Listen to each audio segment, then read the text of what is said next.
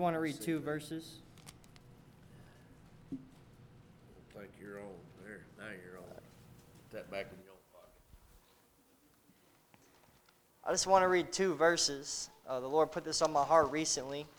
I was preaching this message in Ohio, and someone gave me the, they, they mentioned the thought that, uh, that I want to talk about. I just want to read the first verse and the 12th verse. The first one it says, And again he entered into Capernaum after some days, and it was noised that he was in the house. And the 12th verse reads, And immediately he arose and took up the bed and went forth before them all, insomuch that they were all amazed and glorified God, saying, We never saw it in this fashion. Now, the title of this message is that Jesus is in the house. The thought is making noise. This man had a whole life where he couldn't walk, he couldn't do anything. He only found Jesus because someone made some noise. Someone told him that Jesus was in the house. I remember a day that I didn't know about Jesus, and someone made some noise. Someone told me he was in the house. And I got to come to church, and I really saw that he's in this house. I believe he's here right now. Someone made some noise. We all need to make some noise, but if you want to make the right noise, there's three, three attributes, three qualities I'd like to think that Jesus can give you to make the right noise. The first quality is that it's a holy noise. You can't make a holy noise by yourself.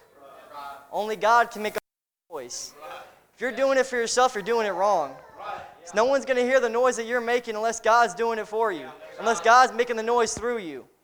See, it's like this microphone. We're like the microphone because we can turn it on and off. We can just we can decide to make the noise. But if this microphone messes up, we'll get a new one. Let's go pick out a different microphone, one that works better. God can choose a hundred different people to, make some noise, but if you want Him, He'll choose you. My next point is that it was a that it was a happy noise. No one's testimony starts like this. I met someone and they got mad at me and told me Jesus was going to do this if I didn't do this and all that was wrong with you and you know they told me how, what everything that was wrong with me and you know I really felt like coming to church it really inspired me. No one's ever done that. It's never happened. No one's been like I want to come to church because someone yelled at me. No, someone told them that Jesus died for them and he loves them. Like like Tyler was saying, Jesus has an eternal love for you. Someone told them that. Someone made some noise to them and told them that they that Jesus loves you and wanted to die for you. And that there's help. See, someone probably told them that there was a help, the helpful noise. There was a healing. See, he got healed here in uh, verse number 9, he was healed. Someone told him of a happy noise. It was a hopeful noise as well. There was a hope in that noise. This man was on his last, his last, he was on thin ice. He was about to fall in. And someone told him about Jesus. And he had a hope. And he came to church and he found out Jesus was in the house. My last point that it was an honest noise. Now, what that means is that the noise you make with your mouth should match the noise you make with your actions. Actions speak louder than words. I didn't really believe in that until much recently. I, didn't, I was never really a person to put my actions forth, but as I've been to this Christian school and I've been going to this church for a while, I realized that actions are important. People like to see someone living for God. If you're going to say something, live by it.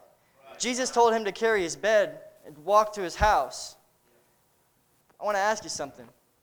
When Jesus told you to carry your bed, when everyone's not around, are you getting back in it?